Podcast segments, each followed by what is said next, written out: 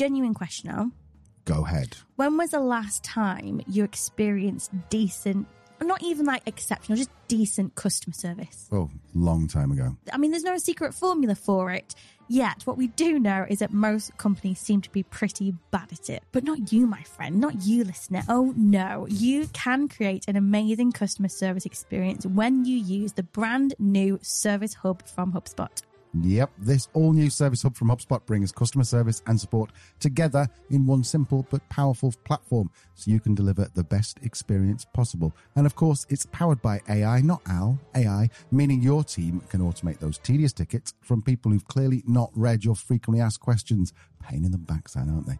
Oh, and by the way, organizations using HubSpot Service Hub are resolving tickets 13 times faster, helping them to close 42% more tickets per day. That means increasing retention by more than 80%. Thank you, people at HubSpot who, who did the maths on that one, because I wouldn't be able to. I love a bit of data. Did you also know, Al, that it consolidates your entire internal knowledge base into one place? So no matter who is working on support, they'll have the answers at their fingertips. I did know that because I wrote that for you. Well, there you have it. Stand out from the crowd and migrate to HubSpot Service Hub today. Visit hubspot.com slash service and learn how this all new solution can help you deliver for your customers. Right, most of what we see in terms of well-being is not strategy; it's tactics. And actually, so it's about putting some strategic thought. You only know if something's had impact or working if you had a goal in the first place, and you're measuring whether you've achieved it or not.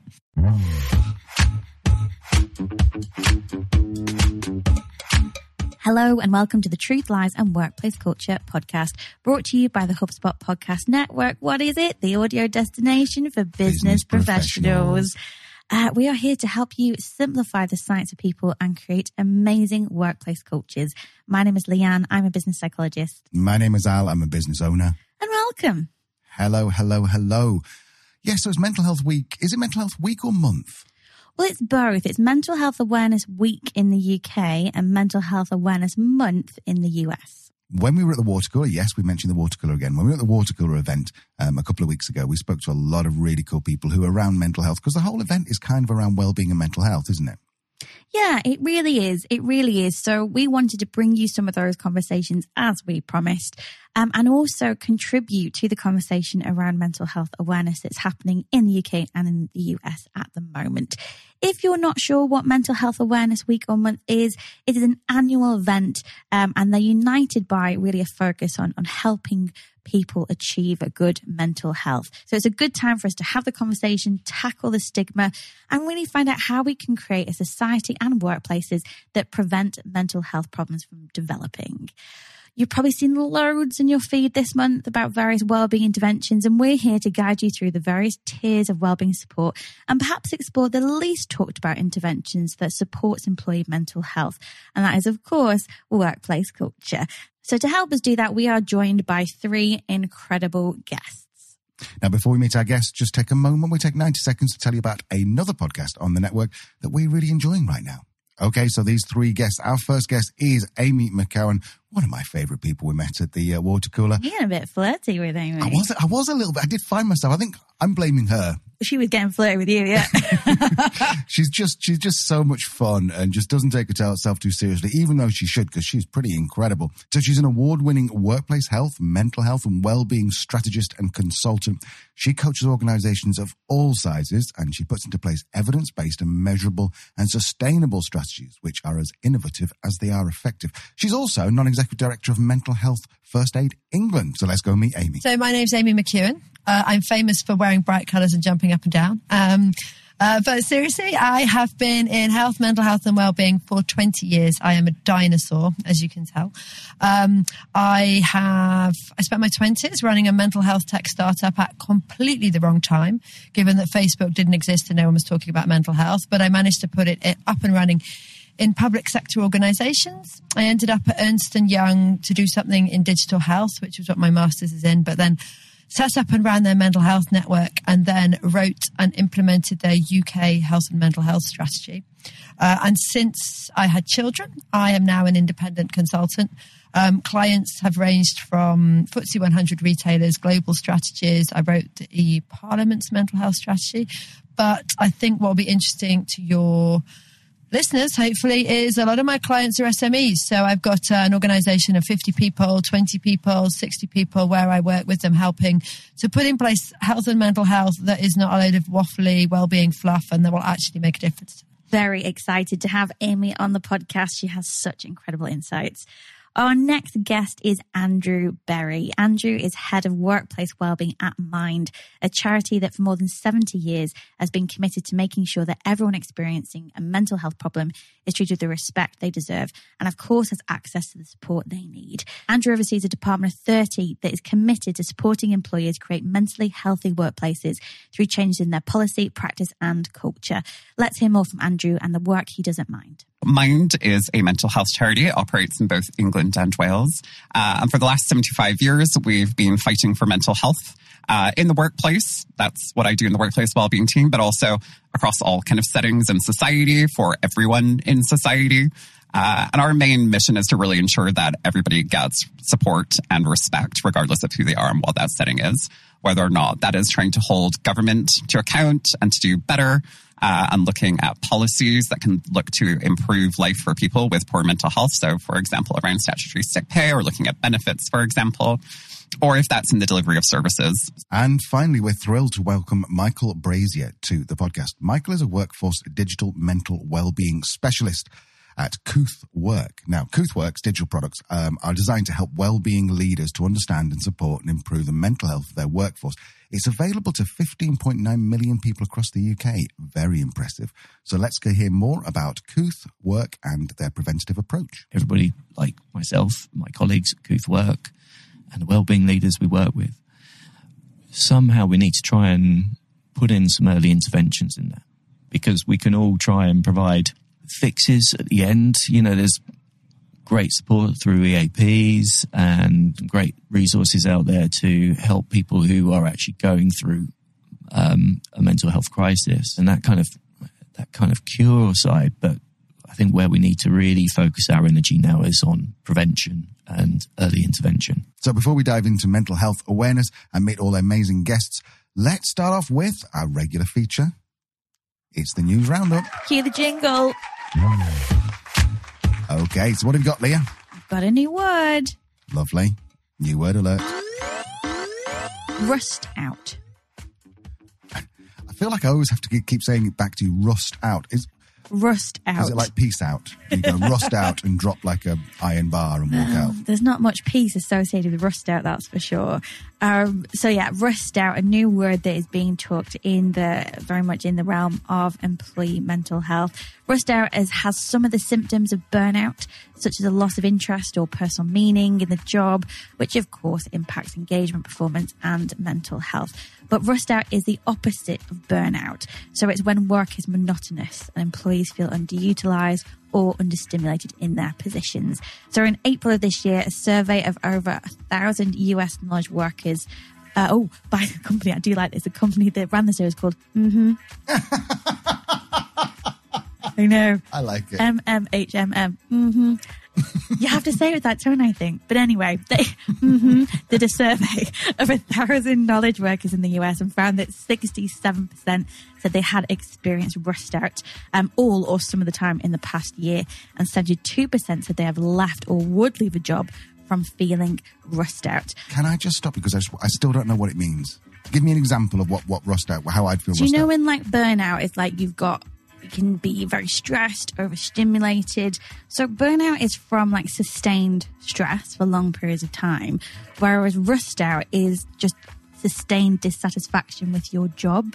Basically, you're just not interested in it anymore. It's not stimulating. It's not exciting you anymore. Ah, so it's kind of like the opposite end. So if I was doing a really stressful job, if I was a brain surgeon, then I could get burnout. If I was just typing up all the results of the brain surgeon's surgery and it was just really boring, monotonous, I might get rust out.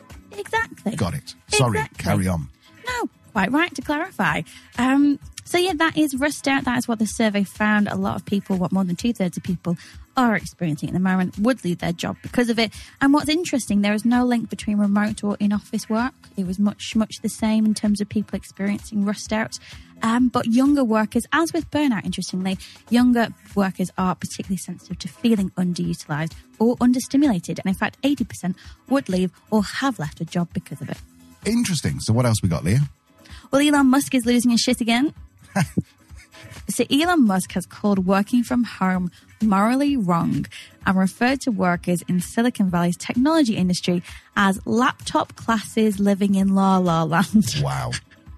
So his point was that the remote working was unfair on those people that had to commute because of their job, such as like builders or mechanics or delivery drivers. And he basically said that remote work is, and this is a quote, the fake Marie Antoinette quote, let them eat cake. You're going to work from home and make everyone who made your car come to the factory. Does that seem morally right? That's messed up. Yeah, I think if you unpack this a little bit, it's like Elon feeling morally outraged by inequity in the workplace doesn't seem to be kind of on brand Elon. But encouraging people to still buy the cars to commute to work feels maybe more of a motivation there. If I'm being skeptical, Al. Well, if we flat fast forward it or reverse about uh, about 110 years, then I, if I've remembered it right, then uh, Henry Ford basically invented the five day work week because he wanted people to go out and enjoy the weekends so they could buy his cars. And so it sounds like the same thing. He's going, Elon's saying, well, why don't we just go back to commuting to work? Oh, and by the way, I have a few cars that I can sell you in order to commute. so yes, it's probably um, it's probably a very it's a very strange thing for him to say, but then It he's a very strange, strange. very strange man. It is strange. He argues it's a productivity issue and a moral issue. Uh, that people should quote get off their goddamn moral high horse with this bullshit because they're asking everyone else to not work from home while they do. It's wrong. He's got a point in that we are thinking we do need to think about how we can create flexibility for people who do have to work in a specific place or in a specific service. Um, so he's right that is a consideration. There are there is work being done to build in that flexibility. Um, so yeah, I'm not I'm not sure that Elon is really the man of the people he's trying to be here, but yes, there you go. Okay, well, thank you, Elon. What else we got, Leah? So finally, I came across some research this week that I thought was quite interesting and quite topical for our episode. Uh, so a research team wrote in the British Journal of Sports Medicine uh, that they undertook a meta review looking at evidence from existing reviews of studies into the effectiveness of exercise in treating symptoms of depression and anxiety. Interestingly, they did find that exercise can reduce symptoms to a similar extent as medication or therapy, a find which the researchers quite rightly argue could suggest that exercise is a mainstay approach for treating these types of conditions. Interesting. I heard um I heard that maybe it was like the 1800s. There was a story about a at the time I suppose it'd be psychologist, psychiatrist, and uh, and when you went to visit him back then, he would say, "Okay, what I want you to do is when you come back or when you when you leave, just count how many chimney pots there are when you're walking home on your way home." And the whole point of that was that it got people to look up. And they felt better when they left his office. Then he did other things like he'd say, "Okay, I want you to go out and, and your your only task this week is to go and find a horse, find some large water and something else. Again, he wasn't. It wasn't going to find these things that would make them happy. It was the fact they're out and exercising and doing stuff. So that's really cool. Yeah, it is interesting. Exercise may be as effective as therapy or medication. But we should remember, of course, and the researchers did make a point of this, we need to bring patients into the conversation as to what type of treatment is best for them. And this is likely to be a better approach than simply replacing medication or therapy with a prescription for yoga. Okay, so let's get back into our episode. So, as we know, May in the US is Mental Health Month. The, this year's theme is around look around, look within, which is their kind of like tagline. And it's reminding us that many factors in the workplace come into play when it comes to mental health conditions. Now, the problem is that a lot of sort of mental health or well-being interventions come in the sort of this, the, the idea of the, um, I think it's in employer assistance program. What's what? Yeah. Um, and so you'll have things like mindful, mindfulness at lunch or counseling or free gym memberships. This is again like the online version of just putting a, you know, a, a pool table in the break room. Um, it's great, but there's so much more that leaders can do to build environments in which em- employees feel uh, like positive mental health and they actually thrive. And that's what we're talking about today. Yes. And one of the core aims of mental health awareness is to explore how we can create a society that prevents mental health problems from developing and protect our well-being. We spend roughly a third of our life at work. In fact, the average, I was looking, the average person will spend 90,000 hours at work over a lifetime. Wow. It's a lot of hours. So, as business leaders, as owners, we really do have a fundamental role to play in protecting mental well-being. And when it comes to protecting mental well-being, there are three lines of defense. Al, just like in risk management, you're you're familiar with the risk management framework, right? Sure. if you're not, if, if, you shouldn't be familiar uh, with this, although it is very, very prevalent, particularly in, in corporate, but I'm sure there'll be many small businesses that will, will know this framework as well. So when it comes to risk, the first line defense is formed by managers and staff who are responsible for identifying and managing risk, and then collectively should have the necessary knowledge, skills, information, and authority to control the risk. So this is the first line defense, the people on the ground. The second line defense are functions that oversee or specialize in compliance or the management of risk. So they're the people that provide the policies, the frameworks, the tools, and the, the techniques. So that might be in the, you know in this analogy like your your HR department. Yeah. Okay. The third line of defense is functions that provide independent assurance. Hello, expert providers and auditors. Just explain three. Give me an example of what three might be. So three is people like us that Oh, would okay. go into an hello. organization, hello, hi, um, run a well-being audit to see how people are doing, and then suggest recommendations to enforce the first line defense, so the people on, on the ground, like your line managers, how they support their employees with mental health, or the second line of defense, the people in HR that are creating the policies and the frameworks and the tools. That kind of makes sense to me. And so, from what I've learned from you, Leanne, kind of, you're saying that the approach to well-being in the workplace should be kind of the same thing. Um, so, in this episode, we'll be sharing with you how you can build these three lines of defense to protect their employee mental health. Remember, as we've heard before from our experts, there is no silver bullet. There very rarely is for anything. An effective well-being strategy will look different from like the smaller organization with 12 people to IBM with 250,000 people. And of course, it's also depend- dependent on like the history, the goals, the objectives, all that kind of stuff. But we can look at the categories of interventions that you can choose from to meet the needs of your people. So shall we start at the beginning? My question I always ask you on all of this is, why should we even bother? Screw it, it'll be fine. What's the worst that could happen? well, you might not care about mental health. You might not care about the mental health in, of employees. You might be that skeptic that thinks, oh, everyone's got a mental health problem just because we talk about it more. Or you might think that you care an appropriate amount in terms of the salary and benefits that you offer. I would like to hand this question, if I could, Al, over to Andrew, who is our head of workplace wellbeing at Mind. He explained to me a very clear business case and actually a very clear legal case for investing more and doing better when it comes to employee mental health. Here's Andrew. We've seen significant improvement over the last five years or so in terms of organizational adoption of mental health and well-being as a key agenda item. To some extent, that came from the Thriving at Work review, which was published in 2017. Uh, it was uh, commissioned by Theresa May many governments ago. Uh, and written by Paul Farmer and Lord Dennis Stevenson, Paul Farmer being Mind's former CEO. But it really set out a series of recommendations for government and a series of ways in which any organization of any size could really look to make improvement. But it also set out the economic case, and it was really one of the kind of foremost, largest actual evidence base that set out a real business cost to employers of not investing in mental health and well-being. Uh, which is currently 53 to 56 billion for anybody listening. It's not an insignificant cost. Um, and that's through absenteeism, staff turnover, presenteeism, loss of productivity. But that document really did have a change for how employers look to adopt good practice. What I will say is that there's significant recommendations that have not been enacted by government. Some element of that is the extent to which there have been changing governments since that report was published. And whilst we have seen increased adoption, the conversations that we often have now with government and with employers is that we see an increasing number of employers looking to raise the ceiling that want to do better and better and better. But there are still a large number of employers across the country, and it's not specific to any size or sector, but that are doing the bare minimum. And I think the conversation that we're often having with government at the moment is how do we look to raise the floor?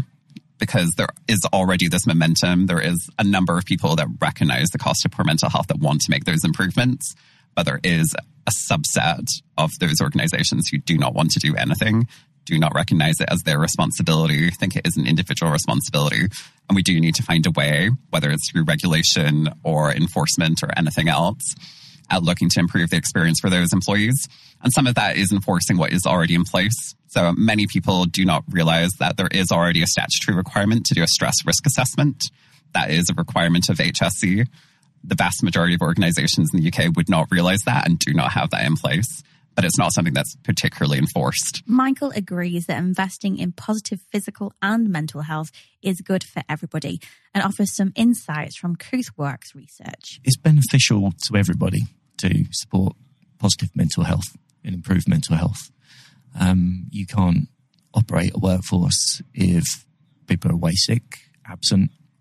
Um, there's a company here called Good Shape, who we know well, um, and they've got some really intriguing data. They track reasons for absence, and mental health is right up there. And actually, they'll tell you if you look more into detail about why people are off sick, um, you know, with an ailment, you know, not, they don't have a stomach bug. They're dealing with something that is really personal to them, um, and it's affecting their ability to work.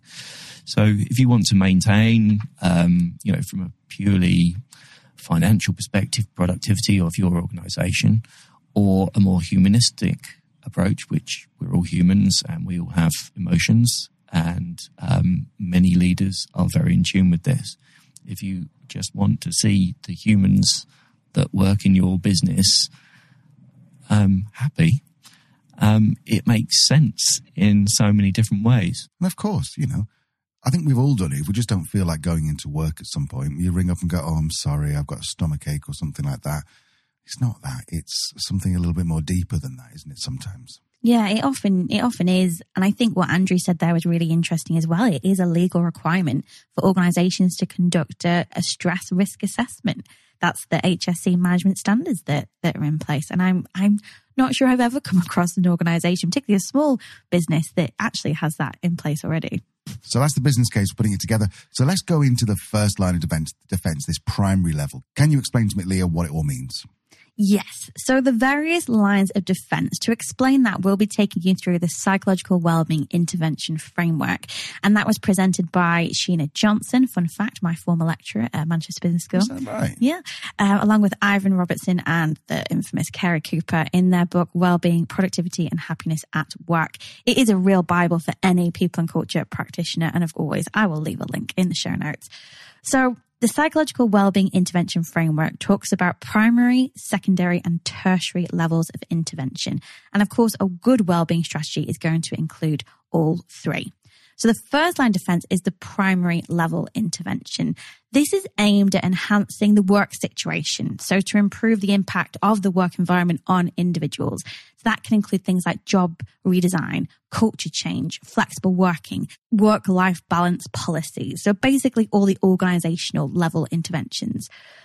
Now, this is challenging for organizations because typically it does mean making fundamental changes to how your employees work, how your business operates. And there may be resistance from within the organization because it might mean that people need to take on different priorities or different responsibilities. But it's like that old saying goes, isn't it? Anything worth having doesn't come easy. And in fact, if it's taken seriously with a commitment, as always, from the senior leadership team, primary level interventions have the most impact. But the question, of course, is always where do you start? How do you know if your strategy will have impact? We asked our guest Amy, who, as you heard earlier, wrote and implemented the wellbeing strategy for the EU Parliament. Well, I guess I mean, it's not really about knowing whether you're getting it wrong. I guess the question is, is what you're doing having any impact, right? So, I mean, because I am a dinosaur, I spent the first decade no one was talking about mental health. Like it was a challenge to get organizations to talk about stress, you know, let alone anxiety and depression, right? So, but now we've gone to like, you can't open your, um, you can't open a newspaper without somebody talking about mental health, usually Prince Harry, but you know, any celebrity will do, people, you know, it's kind of, it's the thing.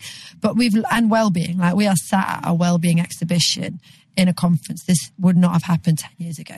The trouble is, is that everyone's plowed into it with very well intentions and good, but I don't think there's a lot of thought about what you're trying to do as an organization. When I work with people, they're either starting out on a rabbit in headlights because there's so much going on, they don't know what to do, or they've done some stuff but it's kind of like throwing paint at a wall. Like, we'll just put stuff in and hope it sticks. So you don't really know whether you're doing it wrong. I guess the question to ask is, what are you trying to achieve and what impact has it had? The first question I, I ask anybody I'm working with is, what are we talking about here? Health, mental health, well-being? What does that mean for you and your organization? And actually, the word strategy right? Strategy in itself means having a goal, an actionable goal that you can then work towards, right? Most of what we see in terms of well-being is not strategy, it's tactics. And actually, so it's about putting some strategic thought. You only know if something's had impact or working if you had a goal in the first place and you're measuring whether you've achieved it or not. I like this. It's not strategy, it's tactics. And this is what Leanne always says, I think, when she says sticking a pool table in the break room is a tactic, not a strategy. So she also explained that it's not just enough just to have this strategy, but you need to kind of live by it.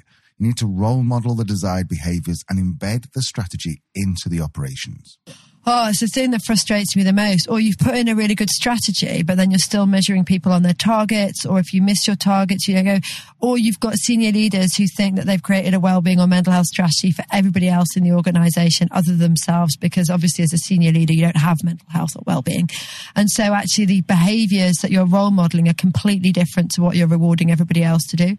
A big part of what we talk about is about how you make it really clear what you're doing and how and how that fits together. But you also then wrap that into performance management and you measure people based on the behaviors you're trying to drive in your well-being strategy. Otherwise, you are just wasting your time. Andrew also believes that role modeling behaviors is essential in driving business and culture change, including policies relating to flexible working and work life balance. So, the first thing that any manager or any senior leader can do to try and foster that culture of openness is to role model good behavior. Um, so again, if your employees are working long hours and they don't feel that they're able to say, I'm struggling or I need to have some work life balance or I need to set some boundaries, you being really clear about what your own boundaries are, leaving work at a good hour, not sending emails at ridiculous o'clock is going to set that environment in which it's made clear that there is a priority on mental health and well-being as a starting point. Equally, and we did see this a lot during the pandemic, managers and senior leaders feeling that they're able to share their own experience of poor mental health or where they've struggled, uh, or just tips and techniques that they use themselves um, in supporting their own mental health and well-being is something that again kind of opens up the conversation. So you can say, you know, and again, it doesn't need to be speaking about a mental health problem specifically, but it can be me talking about how, and again, this appears in our wellness action plan guidance, and I've spoken on many webinars at this point. Uh, but again, how every morning I, during the pandemic and even now kind of hybrid working, I'll go for a fake commute. So I'll leave the flat. I'll walk around the block for like 15, 20 minutes. I'll grab a takeaway coffee. I'll come back to the flat and it puts me in the mindset that I've now come into work and that I've not just come back to my bedroom and rolled out of bed uh, and gone to a desk. And that is a really helpful boundary for me between my home life and my work life. So, primary level interventions are things like job design, flexible working, work life balance policies. It's policies, but it's not enough to have the policy in place. As a leader, you need to live it, you need to role model those behaviors. I remember talking to a leader, I think it was actually at the water cooler as well, He said that I always leave work at five o'clock. I'll sometimes need to do an hour or so at home, but the important thing is my employees see me get up and walk out the door at five o'clock because then they know they can too and again, sharing your, your own experiences. I've heard, you know, some organizations say, oh, we've got a great EAP program, but nobody accesses it. Well, maybe you access it and talk about your experience you've had. And I think this is where it's really bringing these primary level interventions to life that probably, and probably for legal reasons, the majority of organizations have. But are they being brought to life? Are they being lived within the organization? Another intervention in the primary level is culture change, and it's actually one of the most prevalent primary interventions. And this is what we specialize in at Oblong. Culture can feel really intangible, and leaders often don't know again where to start. So we developed our RX7 model, which is really just to distill culture into seven foundations that are predictive of positive outcomes, including employee well-being, productivity, and business performance. We're currently working with private clients using the RX7 to help with culture change. We are releasing it publicly very soon, so keep an eye on our website, or if you can't wait, drop us an email.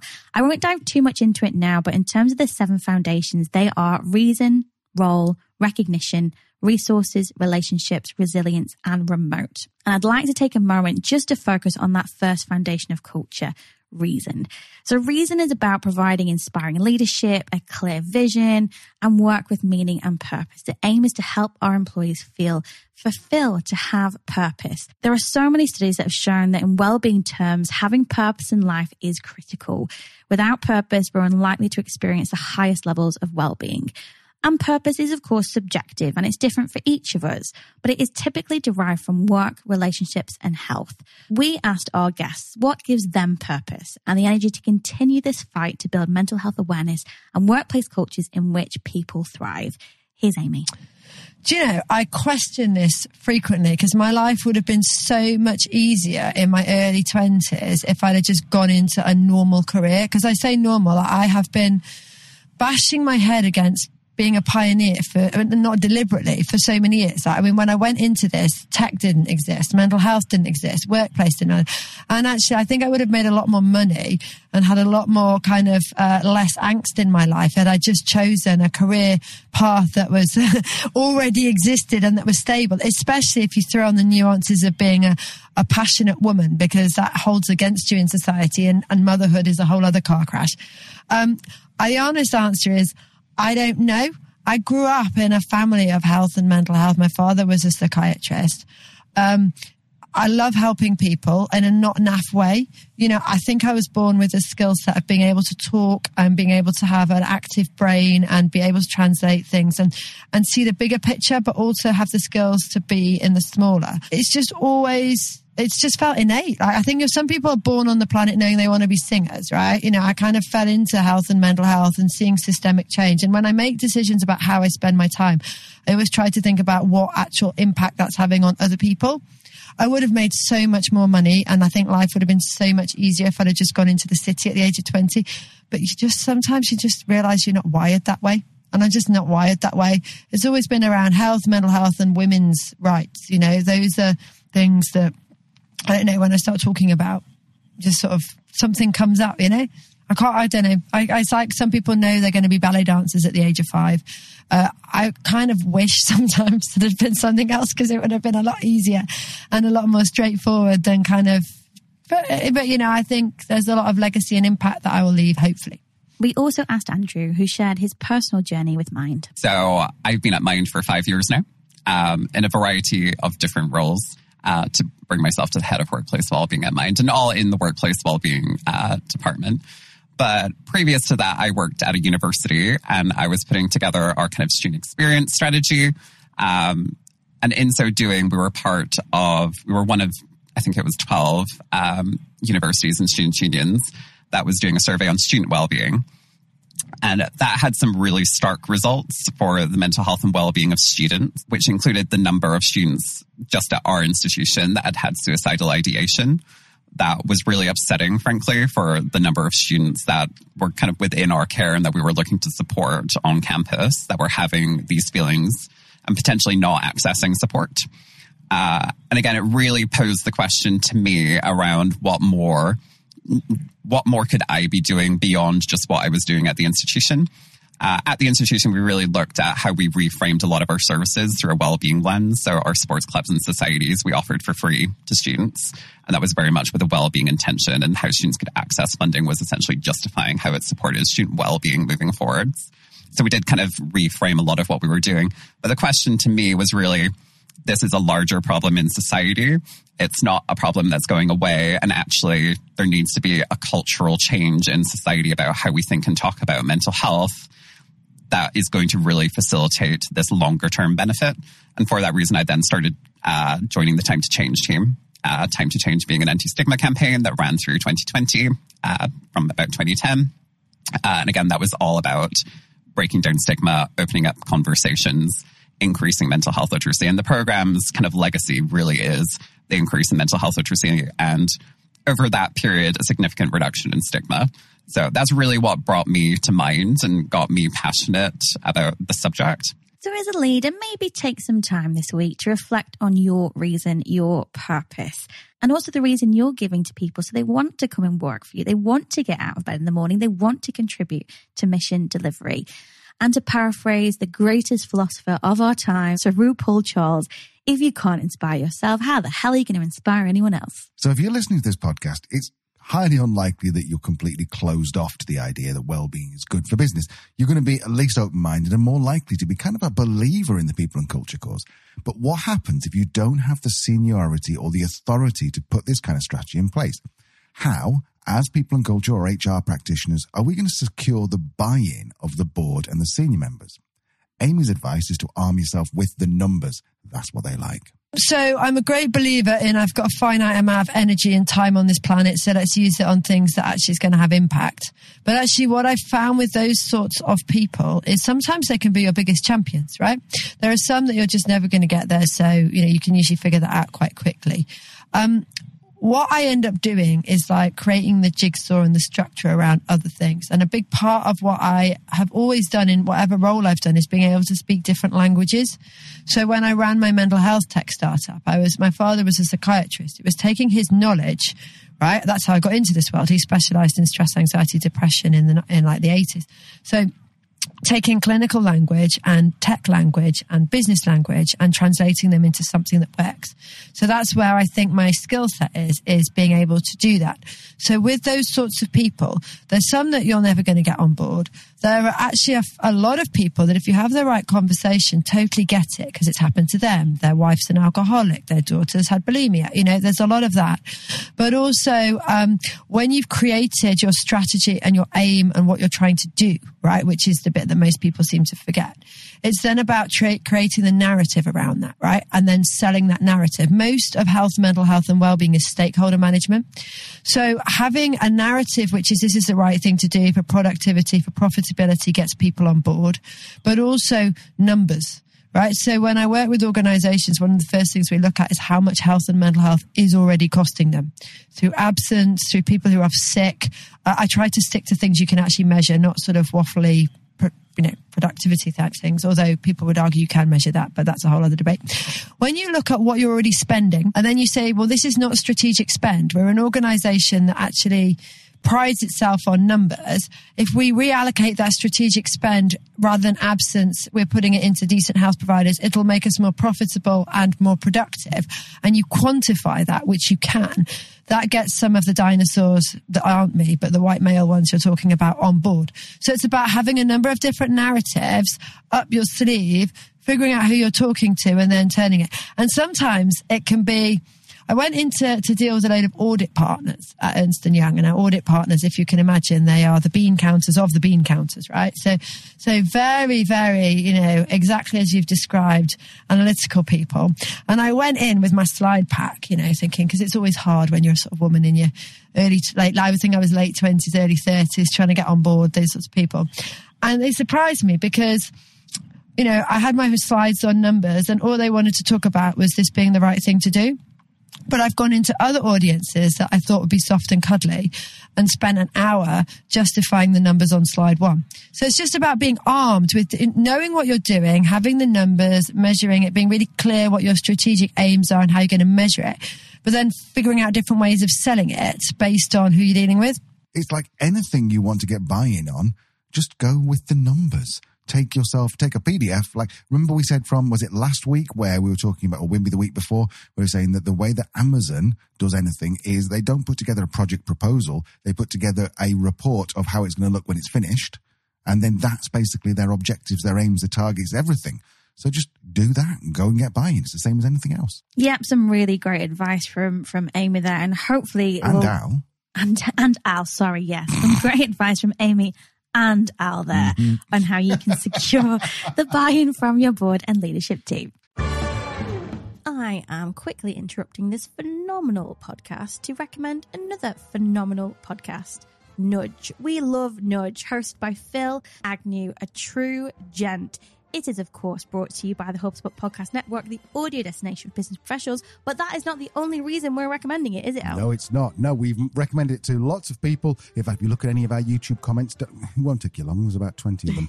then you'll see that we recommend Phil uh, to anyone who likes our pod. Well, on Nudge, you're going to learn simple evidence backed tips. It's going to help you kick bad habits, get a raise, and grow a business. Oh, and it's the UK's fastest growing business podcast. For now. For now, Phil, we're coming for you, buddy.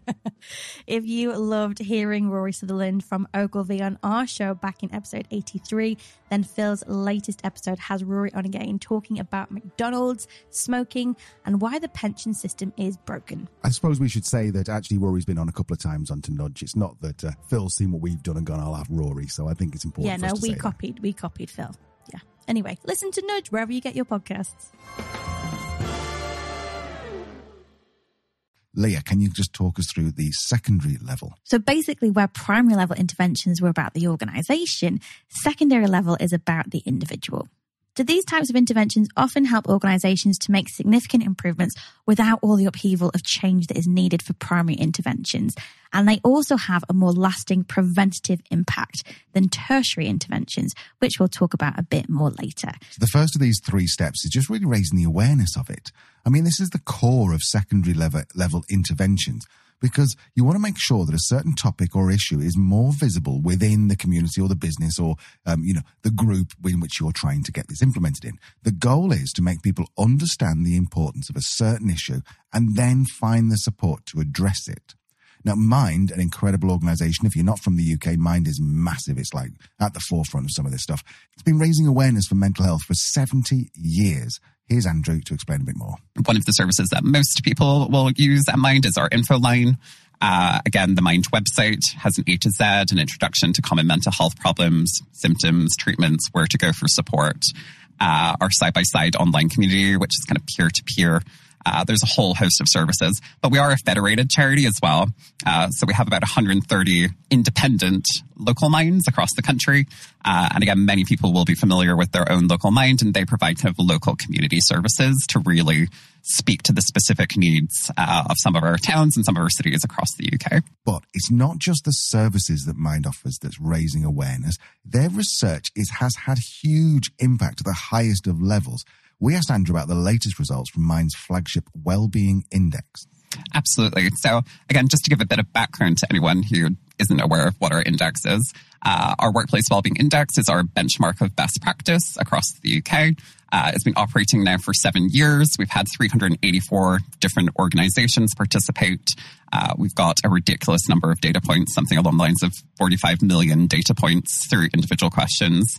Uh, and each year we have about 50,000 employees uh, answer various questions about mental health in their workplace. Uh, so every year, following that kind of cycle of surveying and benchmarking best practice, we produce our index insights, and that really says year on year what are the trends that we're seeing. So the key statistic that I've been talking about today has been the fact that only 52% of employees who completed the Workplace Wellbeing Index would say that they feel supported by their organization. Now, that is a 6% decrease on last year to some extent, we think that is related to a bit of well-being fatigue. And we also know that those employees have also said that they've seen a reduction in the amount of promotion from their organizations around employee mental health, around well-being, signposting to support services. So there's been an 11% reduction in the number of employees who have also said that they've seen that level of promotion. But that does mean that there's 48% of employees who do not currently feel supported in their business. So we know that's a significant number of employees. This is quite a sad making statistic, isn't it? Half of employees in the UK don't feel supported by their organization. it really, it just feels to me that organizations are maybe neglecting these secondary level interventions that are better supporting people with either, you know, the, the stresses they have, the demands of their role, stress management, positive health promotion, better recruitment, and of course, as always, better management. As we'll hear from Andrew, line management is so important. And the data, the latest data is backing this up. But another kind of important statistic that's come out of this year specifically has been looking at the significant impact that line managers play in that level of support. So thinking about employees who say that they have supportive line managers, they're twice as likely to report good mental health outcomes compared to those that say that they don't have supportive line managers. And similarly, when looking at employees who say that they have effective working relationships with their line manager, they're three times more likely to report that they are happy at work than those that don't. So we know that line managers have a really important part to play in satisfaction at work, how productive they are at work, and their mental health outcomes at work. So that's been a lot of the narrative that we've really been talking about today about how do we take those findings and recognize the importance of line management and translate that into some practical action. And if you're going to be accessing support, you're most likely to be accessing that support through your line manager. If you're having conversations about workplace or reasonable adjustments, that's most likely going to be through your line manager. And again, we know that some of the challenges people have when they do have poor mental health is around competing tasks, competing challenges, knowing what to prioritize. And again, that workload prioritization, a lot of that comes directly from a line manager. This is a really important aspect of secondary level interventions. And the second that we want to highlight after raising awareness, training leaders. I feel like a broken record, so I'm going to hand it over to Amy as to why training leaders is so important. I mentor people across the industry. I guess the main difference with that is I'm working with individuals who are in those sorts of roles as opposed to writing strategies. And they range from global wellbeing leads, but a lot of people are in SMEs or even running their own wellbeing businesses. And then what I realized while I was doing this mentoring work is that loads of people who are responsible for health, mental health and well-being, to be blunt, are really passionate about it and have pivoted in from different like their DNI or their learning and development or their health and safety or their HR, and they've taken the health, mental health, well-being role. You know, sometimes in an SME, it's a board member or a director of ops, but they don't really know what they're doing. Uh, in terms of the wider health and mental health. So you end up with kind of health, safety, and well-being, or diversity and inclusion with a bit of like mental health tacked on. Uh, so what I started to do is put together a practical training course, which was how to do health and mental health and well-being in a comprehensive way that works and just run my first round. But as you said, like quite a few people who came, I had some global well-being leads and people from big companies, but I also had a lot of people from SMEs. I had someone from a school. And what was great was because you're running a course, everyone's sharing ideas and you can transpose something that works very well in an SME to a large company, but also be creative about different environments and industries. So obviously I think most of our guests believe that training line managers is crucial. And but Andrew believes that to create this kind of business change, we need to level up the mental health literacy. What a phrase of our leaders. Here's Andrew. Now, over the last decade, mental health literacy has certainly improved, particularly in workplace settings. But again, there is still a number of people in society who do not understand that we all have mental health just as we have physical health. They think of mental health problems on kind of a linear uh, spectrum. So you're either mentally well or mentally unwell versus all of us having mental health. Uh, it being something that we all possess, but you know, some of us will have enduring mental health problems and some of us will not, but all of us have well-being and it's perfectly natural for that to fluctuate day to day or after any kind of event. I think again, particularly amongst SMEs, a lot of managers just do not feel that they have the time to commit to having conversations about mental health or well-being. A large number of them might not feel that it's their responsibility. They might feel it's the responsibility of either the individual uh, to kind of manage their own mental health and manage their own resilience, which would not be Mind's position. Uh, or that is the responsibility of HR or somebody that isn't them. And again, to them, we would say, you know, mental health and well-being and having that support available for your line reports is everyone's business. And it isn't just a moral thing to do. It's good business. Uh, again, that's how you have happy, productive employees that deliver great results and having a conversation with your line report about how they best perform at work is only to the benefit of your team and your outputs. Uh, but again, a large part of it does come down to having that time to have those discussions. If those line managers feel that they're under pressure, that they do not have time to stop and think, they're perhaps not going to be prioritizing the time that's needed to have a one to one conversation. And again, we know that to be effective in providing that support, you do need to have that one to one conversation with your line report. Trying to have a broad brush approach is not going to be particularly effective. So, we're clearly putting a lot on these leaders and line managers. All of our expectations are rising. And of course, we need to work to protect our own mental health and the mental health of our leadership peers and managers across the business. So I asked Andrew, what can we actually do to ensure that leaders and managers are also supported with their mental health?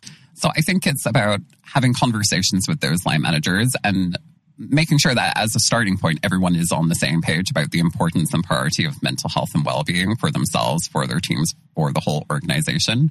I think it's also about having conversation with those managers about what support they need to support their people. Uh, again, if you think about, you know, workplace adjustments, for example, you might be having team members come to you as a line manager asking for workplace adjustments. But if you're not sure of your organization's policy on the subject, if you're not sure what the organization deems reasonable or not reasonable, what budget's available, how you're able to effectively signpost to support that you might have internally or how you signpost externally. Those are all barriers to that line manager feeling able to support, to be able to support themselves. So again, it's having that conversation with a manager about what can, you know, that senior leader, that business owner, what support can they provide their line managers that's going to make the process as simple as possible. And again, that's often a reason that employees themselves quote why they don't disclose that they have a mental health problem because they don't have faith that uh, anything's going to change as a result. And quite often for the line manager, that's because they don't know how to they'll have the conversation, but they don't know how to then enact the change that's required. So just trying to have really strong communication and real clarity for what next steps look like for line managers is really important. But I'd also look to signpost employees and line managers and senior leaders, just everybody, um, to our wellness action plan template. So it's probably the most commonly uh, given recommendation that we have at Mind to businesses that we work with. But a wellness action plan is essentially for line managers a bit of a template on how to have a conversation with a line report. But it goes through what are the things that are sources of stress and sources of poor mental health for you? What supports you to have the best possible day at work? What supports you to thrive at work? When you're struggling, what does that look like? How does that manifest for you? Are there any signs that I should be looking for? Which, if you're working now in a hybrid environment, actually having that plan and having your employee tell you explicitly what that looks like is really important because it might be harder to kind of pick out some of those elements or changes in behavior if you're only looking at someone through a screen. And then what do you want them to do? So if they do spot some of those signs, do you want them to say something? Do you want them to send an email? Would you prefer that they message someone in your household or a family member? What do you as an employee want those next steps to look like? So again, it's really helpful for line managers to facilitate a conversation with their line reports. And if you feel that you don't have a particularly supportive manager, as an employee, it can be a really helpful reflective exercise in and of itself. But also, it does give you a kind of entry point to having that conversation with your line uh, your line manager because you've already done the hard work of thinking about the questions, reflecting on them, putting them down on paper, and saying, "This is how I think I could be a more productive employee." And positioning that with your line manager is a very difficult conversation to not listen to. Uh, and again, it gives it a real obvious structure for a line manager to be able to take away, read, and fully comprehend and understand. Just to pick up on, on a couple of things that Andrew said there, I think helping line managers signposting is really important. Just create a one page document you know, based on the challenges that people are experiencing and, and have a service that managers can, can signpost employees to if they need to. It's not fair to put our line managers in these situations where, you know, a vulnerable employee comes to them and they don't know what to do or, or can't do anything about it. And I think it's a second part to that as well. It's training line managers to have these difficult conversations, to not freak out if an employee comes to them and says, I'm not doing so great. Our instinct is to fix things, particularly line managers. We just want to fix things. We want to make it better. And as we talked so much before, often it's just creating a space for somebody to be heard, to talk about what they're experiencing and just listen. But of course, again, line managers need this training and need this development to help them do that effectively. If you are looking at line manager training, please do get in touch. Uh, we have, again, we can signpost you to some great providers and talk to you about the, the type of line manager training you want that's going to have the most impact in your business. The final aspect of secondary level interventions that we want to highlight is earlier interventions. So secondary level, along with primary level interventions are a really important opportunity to prevent mental health challenges from escalating. It really is about prevention over cure. Mental health is common. One in six of us will experience a mental health disorder in our lifetime. That's more than diabetes, which is one in 11, heart attacks, that is one in eight, Alzheimer's, which is one in nine. It's the same as a stroke, one in six.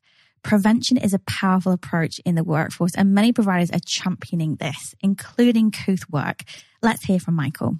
So, I think really where we need to be looking at as a whole, everybody who's at the water cooler event and um, everybody myself, my colleagues at Kooth Work, and the wellbeing leaders we work with, somehow we need to try and put in some early interventions in there because we can all try and provide fixes at the end. You know, there's great support through EAPs and um, there's some great resources out there to help people who are actually going through um, a mental health crisis and that kind of that kind of cure side. But I think where we need to really focus our energy now is on prevention and early intervention.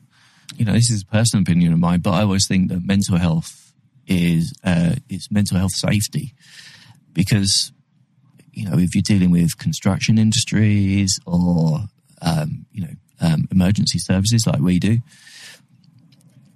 you've got there's a heavy emphasis on prevention. You talk to someone from the fire services, right? They learned a long time ago about the best way of preventing a fire or a best way of tackling a fire is that the fire doesn't exist in the first place.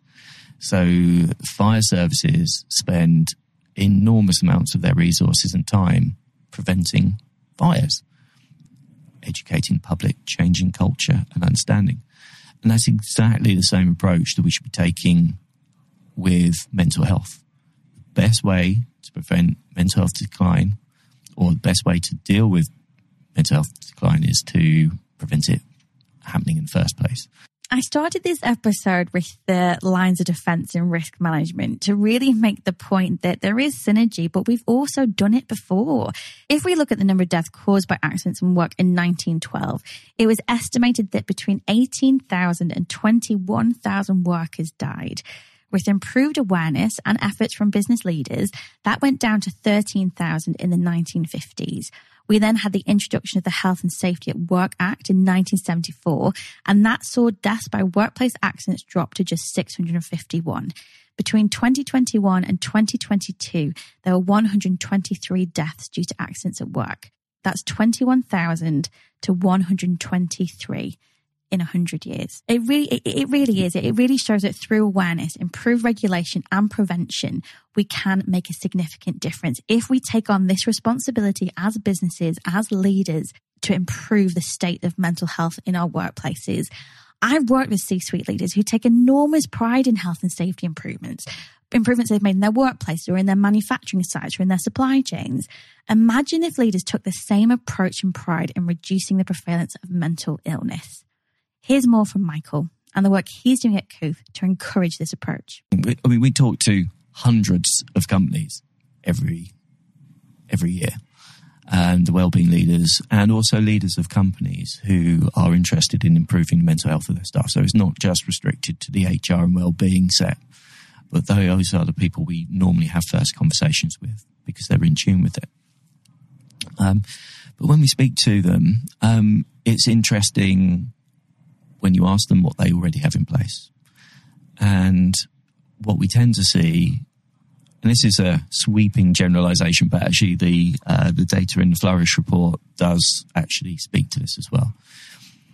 Um, there's quite a formula that most businesses follow when implementing support and interventions for their staff.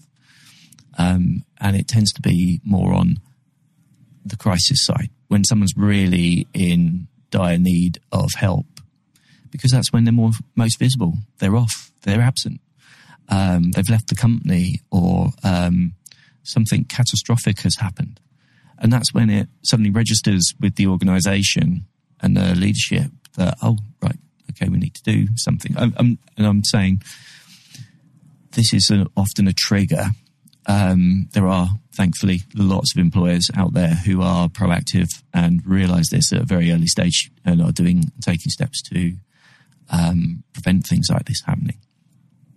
But by and large, the theme, the trend is that things happen when the need arises.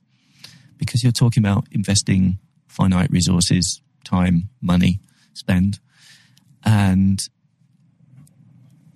that tends to happen when something uh, the red light flashes, but it's by, by then it's already happened.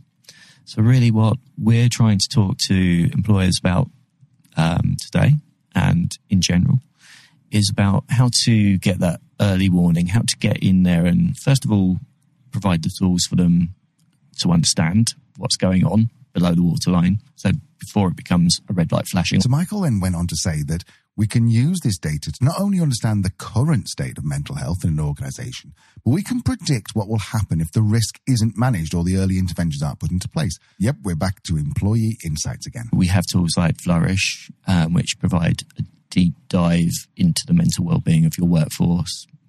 Um, we also have our ongoing Quell reporting, which provides course corrections and helps you identify uh, presenting factors as you go along. So you can tailor your engagement content and um, employee engagement programs and what you choose to talk about in your business.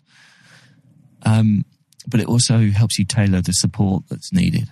But what we're seeing is the crisis support goes in first, and then there's a bit of a, a kind of a sit back and oh, we've done it now, or we've got we've got everything covered.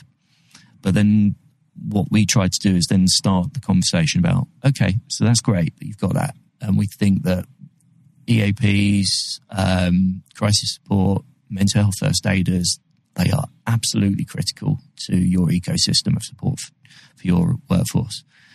But then we start asking about what they are doing in terms of the preventing things getting into the stage where they actually need to have first aid from a mental health first aider um, or the crisis support, access to crisis support in their EAP.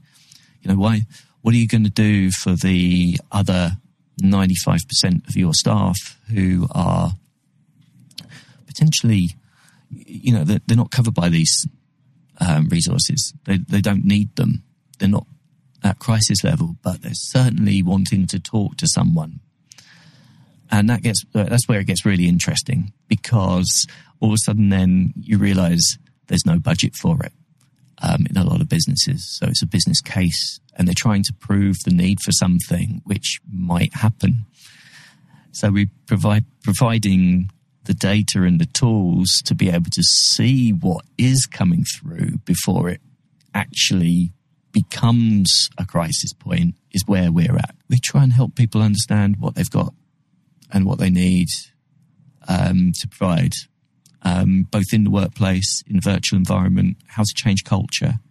And those insights are probably the bit that we see lacking most um, when people first start out on their journey on how do we introduce a mental well-being support plat- um, program for our staff.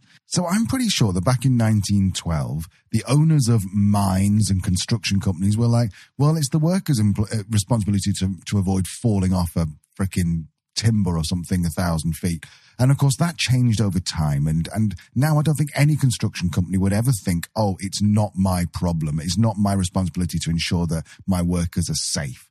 I'm sure they're all going to say, yeah, it's definitely my responsibility. So we kind of feel like we're back in 1912 or perhaps, perhaps a bit further on for mental health in that that now people are starting to realize leaders and organizations are starting to realize it is actually our responsibility to we we deal with the physical health it's now our actual, responsibility to to ensure that uh, people in our organization have got good mental health so we are really, really early on at this. And if you're listening to this and you're nodding along with what Leanne says, just think you're a pioneer. You are like the one in a hundred people who are actually thinking about this right now. In 20, 30, 40 years time, we're going to see this massive reduction in numbers, hopefully, because of regulation, because people are taking responsibility for it, because of people like you who are listening who are actually doing something about it. So, well done. I, I'm, I just want to stand up and like clap like that. Like I'm inspired. Let's do this. I'm the Tony Robbins of the of, of the well-being world.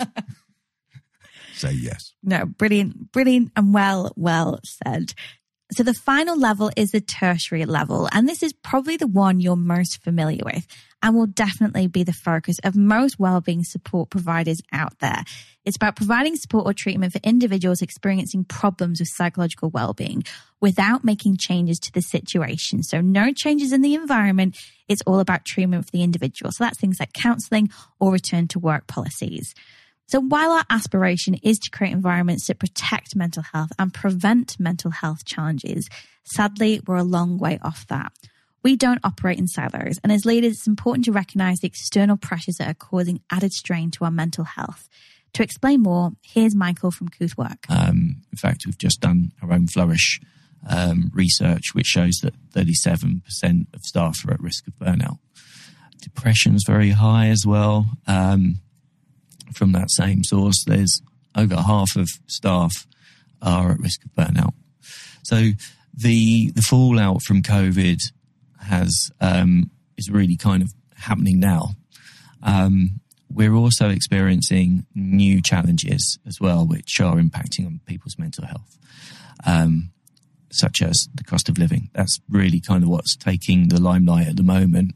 And um, of course, financial health and mental health are very, very strongly and closely linked. So we're, we're dealing with, and we're seeing presenting issues from our data um, through the people using the system that they've got money worries, money worries, relationship issues, things that are happening in the home affecting what's happening in the workplace, what's happening in the workplace affecting what's at home and the family unit. That's what we're seeing. Now, Michael went on to explain that the external pressures in the post COVID era are adding up, and so the impact is actually unprecedented. Right, okay, well, there's an inter- interesting story um, uh, that hit the news on Sunday, and that was about how ambulance services were dealing, they dealt with 1.8 million. Now, I'll have to fact check that because I'm trying to recall the stat, but 1.8 million people um, with mental health issues. That's the ambulance services just seeing that. So I, I think it's the problem's not going away. I think we're going to see all those step, you know, social, technological, economic, and political, or PESTLE, however far you want to extend it. Um, all those factors which none of us have control over. You know, you and I are sitting here, we can't control what's happening in other parts of the world. Um, we can only do our bit. But I think these things are mounting up we are experiencing and the human population is experiencing challenges right now, and especially in the UK, um, which is where we focus. Um, employees and their families are all experiencing um, external factors that influence their mental health that they have no control over, and it's unprecedented. So it's quite a unique system um, position we find ourselves in, and um, I think when you refer to this to the workplace, we're seeing, um, and through our Flourish research, um, which uh, is a really great report, kind of highlights the influencing factors, helps you benchmark and understand where your mental health of your staff are, what their needs are, but it also helps identify and reveal the influencing factors on what's causing poor mental health in your in your workforce. Um, the the factors that are going to affect are having to do more with less. Um, people at work dealing with cost of living that's constantly weighing on their mind. The mental health, uh, the the things that are going on in their mind, really affecting their ability to do their jobs. Um, and then things happening in the workplace, burnout. We've talked about that um, unmanageable workloads, um, all those things that are happening, the, the, extra pressure they're experiencing in the work in the workplace, and then how that carries when they get back home and how they interact with their family, and it, it becomes this um, this multiplier effect. Michael was very clear in our conversation. Tertiary level interventions are great, but they only serve as a solution at crisis point. He introduced me to the missing majority in the context of the typical mental health support we see in organizations. If you can imagine a, a typical mental well-being support ecosystem and approach, um, what we would normally see most people, most companies that get started, they're focusing on the two ends of the spectrum. So they'll have the crisis support, but they'll also have an app, a digital app, which will be step counting. Um, it'll include mindfulness exercises and things like that. But there's um, the this concept called the missing middle. Uh, I think that's well quoted. I can't remember which company defined that. We we define it as the missing majority because those people who are using mindfulness apps and step counters, they tend to be more on the flourishing side. You know, they are they're, they're maintaining their resilience. The crisis side we know is about two to five percent. What about that massive number of people in the middle and the depending which statistic you read, the 55% or the 68% of staff who just won't talk about their mental health, especially to their employer. You know, what do they do? How do you prevent them from sliding into um, a crisis point? And how do you keep them in the healthy stage where they are, you know, um, pure, the pure activity of doing work creates stress and anxiety. you know, it's part part of what we do. Um, but keeping that within a healthy range, and how do you help people and provide the tools for them to um, maintain that healthy relationship with stress and anxiety without it slipping into the negative and the burnout and all the major issues and and the the issues that are going to affect workforce and, and our ability to function as organizations. Michael and I also chatted about the similarities when it comes to disengagement or performance management. We tend to focus our energies on the fires or the people that are making the most noise, and often at the expense of those that are in need of our leadership and in need of our support. Uh, and they've got to have an outlet, and it's not always they're ready to talk in person or on a phone. They, they can't form the words. So, how do they do that? I mean, we happen to have a tool which enables people to chat and type and or just explore their own self therapeutic options or join the online community. That's what we've got. But it is part of a bigger ecosystem. You know, you've got to have the on site the ability for people to talk in person or on the phone as well. We're not saying that you don't need any of that. You kind of need to cover as much as you can. Um, but everybody's organization and workforce is a different makeup and they have different needs and understanding what the organizational needs are of your workforce um, is, is probably the starting point. Um, rather than just going down the same formula that, that is prescribed um, or or the um, current recent thinking. It's like what is right for your workforce and your organisation. What mental well-being needs do they need? Tertiary interventions have a very important place in supporting the mental health and well-being of ourselves and our employees. And I'm sure this mental health awareness week and month, you have heard lots and lots about this type of well-being and mental health intervention. We are not saying that they don't have a place or they don't work. It's more that they need to be playing a role in a broader ecosystem of support that also includes primary level and secondary level interventions. And this is a contribution that we wanted to offer to Mental Health Awareness Week that an effective wellbeing strategy needs to be data led and holistic in its approach. As leaders, we should be identifying the primary, secondary, and tertiary interventions that meet the needs of our employees and have measurable impact on well-being. Right, we've covered a lot, so let's end this conversation by looking to the future. We asked Andrew from Mind what he thinks the future holds for mental health awareness and protection. And then I think the next big thing that we are seeing again, thinking more positively uh, at those that are doing fantastic things, uh, particularly amongst those that we work with and that we've worked with for a number of years. They've really established again that foundational understanding of what mental health is, what best practice looks like, and they're now wanting to explore how do how does that intersect with other areas of people's identity. So thinking about support for mental health and menopause, for example, or mental health for parents, or how does that intersect with neurodiversity or the LGBT community? And again, for those that read the index insights, they'll see that we've got a breakdown of results according to people from minority ethnic communities, LGBT communities, and young carers. And a key recommendation is really thinking moving forwards for those organizations that are doing fantastic things, not just thinking of what is your mental health strategy, but thinking about how do you make that strategy audience specific and think about the different needs and challenges that different kinds of employees within your business might be facing. And I think that's the exciting thing that we're going to be seeing over the next few years. And again, the exciting thing that we're seeing at this very event.